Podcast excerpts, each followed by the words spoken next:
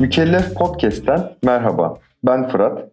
Türkiye'de ve dünyada şirket kurmaya dair konuşup girişimcilerin aklındaki soruların yanıtlarını dinleyeceğiz. Bu bölümümüzün konuğu Ardıç Dağ. Ardıç hoş geldin. Hoş bulduk. Selamlar. Nasılsın? İyiyim. Teşekkür ederim. Sen nasılsın? Sağ ol ben de iyiyim. Bugünkü konumuz yine Avrupalardan Almanya. Bugün Almanya'da şirket kurmayı konuşacağız. Almanya'da şirket kurmanın avantajlarını, dezavantajlarını birçok yönüyle ele almaya çalışacağız. Ardıç ilk sorumu sormak istiyorum. Almanya'da şirket kurmak mümkün mü? Almanya'da nasıl şirket kurulur? Bize bunu böyle en temel tabirlerle anlatabilir misin? Tabii ki memnuniyetle. Yine Almanya'da şirket kurmak mümkün. Biraz zorlu ama mümkün şu şekilde oluyor süreç. Nerede olursanız olun şirket kurmak için bir adrese ihtiyacınız var. Almanya'da bir adresiniz olması lazım. Fakat burada böyle sanal ofis gibi yani mesela Türkiye'de sanal ofis gibi çözümler var. Yurt dışında İngiltere'de ya da Amerika'da işte böyle iPostal gibi servisler var. Oradan adres kiralayabiliyorsunuz. Almanya'da bu biraz daha değişik. Şöyle yani Almanya'da bir adres olması için şimdi bir binayı yaparken bile bu binada kaç kişinin yaşayacağını e, baştan raporluyorsunuz. Dolayısıyla böyle sanal ofis gibi çözümler çok sağlıklı değil, e, vaki de değil böyle bir şey. Bunun yerine normal bir adres kiralamanız lazım. Almanya'da şirket kurabilmek için bir Alman çalıştırıyor olmanız gerekiyor. Bir Alman çalıştırıyor olmanız gerekiyor. Kurabileceğiniz yabancı vatandaş olarak GmbH yani bizdeki böyle limited gibi şirket türü var. Bu şirket türüyle başvuru yapıyorsunuz gerekli mercilere. Bu bilgiler de olarak yani adresiniz var, şirketinizde Alman bir çalışan var. Başvurular yapıldıktan sonra işte normalde 8 ay falan sürer şirket kuruluşu. Ve 6. ayında şirketi aktive edebilmek için bir de sermaye yatırmanız gerekiyor. Sermaye şartı var çünkü. GmbH için en son 25 e, bin euroydu. 25 bin euroyu ödüyorsunuz ilgili yere ve bunu belli bir dönem tabii kullanamazsınız. Yani bunun da şartları var. Bütün bunların ışığında 8 ay gibi bir sürede 6 ile 8 ay gibi bir sürede şirketiniz açılmış olur. Eyvah. Aslında Almanya'da şirket kurmak o kadar da kolay değilmiş diye anlıyorum. Yani mümkün ama kolay değil. Öyle bir süreç var. E, doğal olarak burada da şöyle bir şey oluyor. Şimdi Almanya'da niye şirket kurmak gerekli? Yani neden biri şirket kurar Almanya'da? İşte Almanya'daki e-ticaret sitelerinde satış yapacaktır. Orada stok tutacaktır. İşte Amazon olabilir, Zalando olabilir gibi platformlarda satış yapacaktır stoklu bir şekilde. Doğal olarak Almanya'da bir şirket ihtiyacı duymuştur. Ama bunların bu şekilde gelişimi yani 8 ay bekleme ve sermaye şartı olması tabii ki bunu çok mümkün kılmıyor. İhtiyaca da cevap da vermiyor aslında. Biz de mükellef olarak yani bunu uzun süre düşündük. Almanya'da şirket kuruluşunu ekleyelim mi eklemeyelim mi gibi. Hı hı. Ve eklememeye karar verdik. Biz Almanya'da şirket kurmuyoruz. Ee, böyle bir hizmetimiz yok. Bunun yerine bu az evvel bahsettiğim kitleye yönelik yani Almanya'da bu bahsettiğim web sitelerinden e-ticaret yapmak isteyen kişilerin stoklu bir şekilde oradaki depoları kullanıp stok tutacaklar ve buradan bütün Avrupa içerisine dağıtım yapacak e-ticaretle uğraşan girişimcilere var olan Türkiye'de veya herhangi bir X ülkesinde olan şirketlerine Almanya'da bir VAT numarası ediniyoruz. Biz ters köşe yapıyoruz diyebilir miyiz aslında Ardıç? Şirket kurmuyoruz çünkü çok zor bir süreç. Fakat Almanya'da şube açılışı için e, mükellef bir çözüm sunuyor sanırım. Ya şöyle aslında bunu hani böyle anlatınca biraz ters, ters köşe olmuş gibi oluyor ama aslında buradaki amacı, temel amacımız şu. Yani şimdi bu şekilde sorun çeken çok kişi var. Yani ben Türkiye'de e-ticaret yapıyorum. Doğru. E, Avrupa'da da yapmak istiyorum. Ama bunu hani bir gönderi göndereyim, iki tane göndereyim gibi değil de Storm orada dursun ve bütün Avrupa'ya dağılsın bu diyen kitle çok fazla. Bizim kendi müşterilerimizden dahi bu soru çok geliyordu bize. E bunları bir şekilde çözüm sağlamak durumunda hissettik kendimizi. Evet. Öyle bir durumda hissettik. Yani bir çözüm sağlamalıyız. Bir şekilde çözüm sağlamalıyız. Yani şirket kuruluşu çok yoğun ve uzun bir süreç olduğu için buna çok yanaşamadık. Çünkü o da tam ihtiyacı çözüm sağlamıyor. Uzun bir süreç Dolayısıyla böyle bir, böyle bir çözüme gittik. Bu çözümle yani Türkiye'de diyelim ki şahıs veya limited veya anonim hiç fark etmez bir şirketiniz var veyahut da başka bir ülkede var. Bunun üzerine Almanya'da bir VAT numarası edinip bu VAT numarasıyla isterseniz Amazon, isterseniz Zalando, isterseniz başka diğer pazar yerlerinde stok tutup satış yapabilirsiniz ve gelir, euro ile gelir kazanabilirsiniz. Bu çözümü sağlıyoruz. Çok iyi, çok teşekkürler cevabın için. Peki Almanya'ya taşımanın tabii ki euro kazancının vesairenin de haricinde elbette Almanya'da şube açmanın başka avantajları vardır diye düşünüyorum. Her ülkede şirket kurmanın e, belli avantajları var. Fakat şube kurmak da aynı avantajları yanında getirir diye düşünüyorum. Almanya'da işimizi Almanya'ya taşımanın, Almanya'da şube açmamızın e, ne gibi bir avantajları var? Ticaret açısından, ihracat açısından e, Almanya elverişli bir ülke mi? Yani nedir bunun faydası bizim için? Şimdi şöyle, bunun aslında faydası şöyle oluyor. Şimdi Amazon'un en revaçta ülkelerinden ilk beşin içinde Almanya var. Öyle mi? Ee, evet. Ve e-ticaret yoğunluğu olarak da Avrupa'nın en önde gelen ülkelerinden. Doğal olarak bu pazarda yer almak çok önemli bir fırsat. Artık sadece şu, şu özür dilerim. Sadece bir dağıtım noktası olarak değil değil mi? E-ticaret anlamında da çok fazla içeride tabii, ticaret tabii. Almanya içerisinde. Tabii. Evet evet onu ondan bahsediyorum. Yani Amazon DE'ye bak bakarsanız ilk beşin içindeler. Yani sayılar da hani yapılan hacim de çok yüksek. Yapılan satış sayısı da çok yüksek burada. Böyle bir avantajı var. Yani bu pazarda yer almış oluyorsunuz. Ve bunun yanında sen sen girmiş olduğun konuya şimdi burada depo merkezleri var. Yani Amazon'un kendi deposu da var burada. Hı hı. Şimdi bu depoyu kullanıp Amazon'da iş yapanların hani bildiği bir şey bu. PAN diye bir sistem var. Yani bir depodan birçok yere tek yerden, tek noktadan gönderim yapma imkanınız oluyor. Yani Almanya deposunu kullanarak bütün Avrupa içerisine de satış yapabiliyorsunuz. Çünkü gönderiniz gider. Hmm. Ve herhangi bir, şimdi iki numaranız var. Az evvel e, yani biraz sonra bahsederiz diğer hizmetlerimizden de. Bütün Avrupa içerisinde sorunsuz bir gümrük akışından bahsediyorum. Yani bütün Avrupa içerisinde malınız çok güzel bir şekilde dağılabilir. Hiçbir sekteye de uğramaz işiniz. Ee, bir bir sorum olacak. da uğramaz. Buyurun. Ardıç. Bu dağıtım noktası sadece örnek veriyorum Amazon e, Amazon'a koyulup Amazon tarafından bütün ülkelere mi dağıtılıyor yoksa farklı e-ticaret platformlarına da satış yapılabiliyor mu? Tabii ki farklı yerlere de yapılıyor. Şimdi şöyle düşünün ki. bunu. Bir, bir deponuz oldu orada. Amazon'un deposunu kullanmak zorunda değilsiniz tabii ki. Yani onun fulfillment sistemini kullanmak zorunda değilsiniz. Başka sistemleri de kullanabilirsiniz. Doğal olarak hani malınız orada birikir ve sonra başka e-ticaret sitelerinden de sipariş alıp buradan da dağıtım yapabilirsiniz.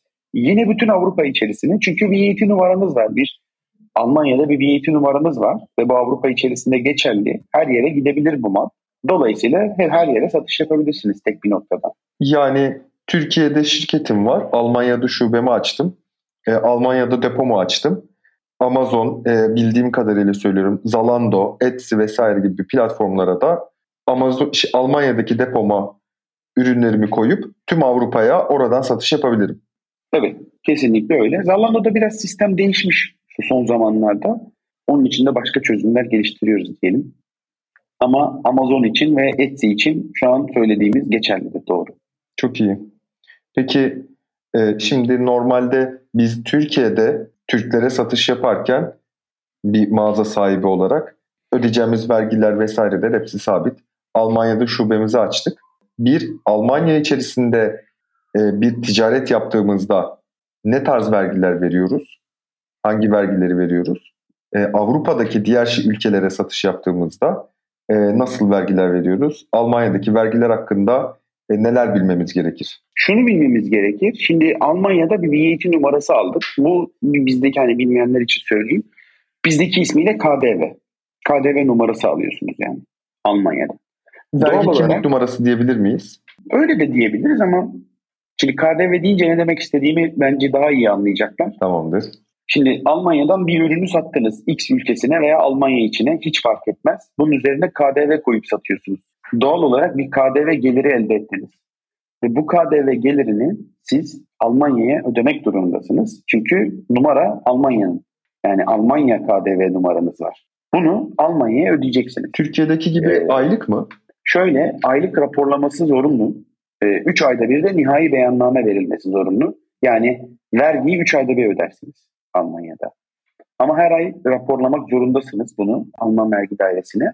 Bu elde ettiğiniz KDV gelirlerini Almanya'da vergilendirip bunu oraya ödeyeceksiniz. İade yapılacaksa onlar size iade yapacak. Ödemeniz gerekiyorsa siz ödeyeceksiniz. VAT'yi bu şekilde çözdünüz. Fakat elde ettiğiniz bir gelir var burada.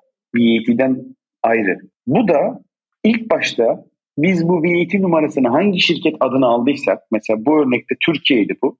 Türkiye'de bunun gelir vergisini ödersiniz. Ha.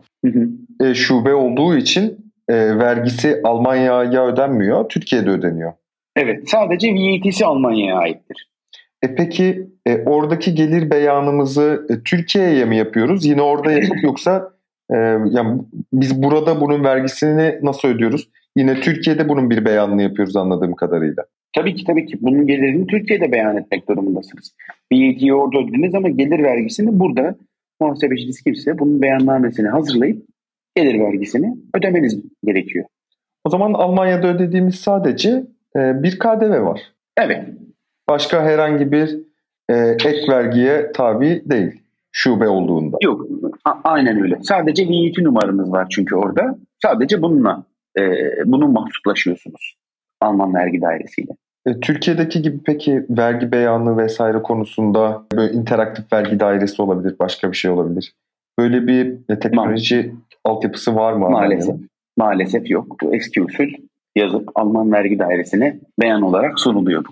Şimdi bu yani orada bir, bir, bir temsilciniz, bir muhasebeciniz, bir şeyiniz olması gerek. Bu hem garip hem de garip değil. Mesela Türkiye'de, Brezilya'da, İtalya'da vesaire e, bu tarz aslında vergi teknolojileri konusunda gelişmekte olan ülkelerde çok yüksek bir teknoloji görüyoruz. Fakat Avrupa'da bildiğim kadarıyla e, ardış İngiltere'de de böyle diyebiliyorum. Eski usul dediğin senin tabirinde aynı şekilde ilerliyor.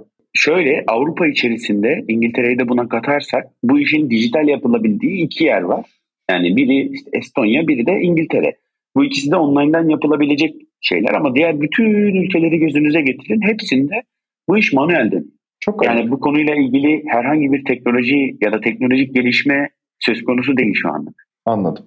Vergiler konusunda biraz daha kafa netleşmiş oldu. Şimdi Almanya'da şirketimizi kurduk, vergilerimizi verdik. Ama elbette şirketlerin başka, başka ihtiyaçları da oluyor. Almanya'da şube kuruluşu dışında mükellefin sağlamış olduğu hangi hizmetler var? Yani şöyle biz Almanya'da muhasebe desteği de yani daha doğrusu VAT muhasebesi desteği vermek durumundayız.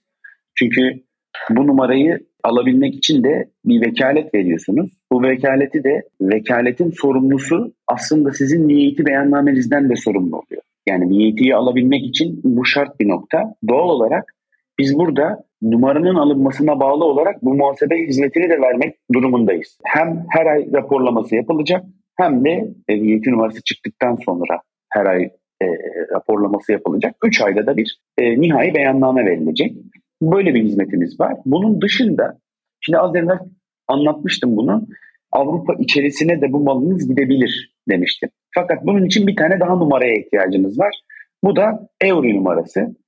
Avrupa içerisinde operasyon yapan ve fiziki anlamda yani bir mal gönderimi olacaksa eğer bu euro numarası size gerekli bir numara. Doğal olarak bu numarayı da edinmeniz gerekiyor. Bunu da sağlayabiliyoruz. EORI Türkçe tabirle neye karşılık geliyor diyebiliriz? Avrupa operatörleri gibi böyle bir numara, numarası var. Yani Türkiye'de tam net bir karşılığı yok spesifik olarak. Türkiye'de işte işte KDV numarasına benzer, vergi numarasına benzer gibi bir numara değil bu. Anladım. Ama buna şöyle aşina olabilir insanlar. Mesela bunu Türkiye'de siz yapıyorsunuz diyelim. Türkiye'den Almanya'ya ya da X bir ülkeye, Avrupa ülkesine mal göndereceksiniz. Kendi web siteniz üzerinden bile olabilir ya da Instagram'dan sipariş bile almış olabilirsiniz. Bunu götürüp herhangi işte bu yurt dışına gönderim yapan kargo firmalarına gittiğiniz zaman size diyecekler ki euro numaranız var mı? Dolayısıyla insanlar buna aşinadır diye hmm. düşünüyorum bu numaraya. Şöyle bir çözüm olabiliyor. Türkiye yani mesela böyle numune gibi gönderecekseniz eğer bu taşıma şirketleri kendi euro numaralarını çünkü onların yurt dışında böyle bir şirketi bir vergi numarası olduğu için bu numarayı edinmişlerdir. Kendi euro numaralarıyla böyle bir iki seferlik bu şekilde gönderim yaptırtabiliyorlar. Ama bunun en sağlıklı yöntemi sizin malınız Avrupa'da olduğu için e, bu numarayı edinme imkanınız da var. Doğal olarak bu numarayı sizle edinin kendi şirketiniz adına ve bütün Avrupa'ya sizin numaranız üzerinden dağılsın. Herhangi vergisel bir yaptırımı yok sadece gümrükten girerken o euro numarasına bakıyorlar. Aslında ihracat yapan her şirketin sahip olduğu bir numara. Evet, evet kesinlikle. Bir de Ardıç IOSS diye bir şey var. Import One Stop Shop. Şimdi bu Avrupa içerisinde şöyle bir geliştirme oldu. One Stop Shop diye bir uygulama geliştirdiler. Yani tek numarayla tek sistem üzerinden bütün ürünlerin takibini yapabiliyorlar.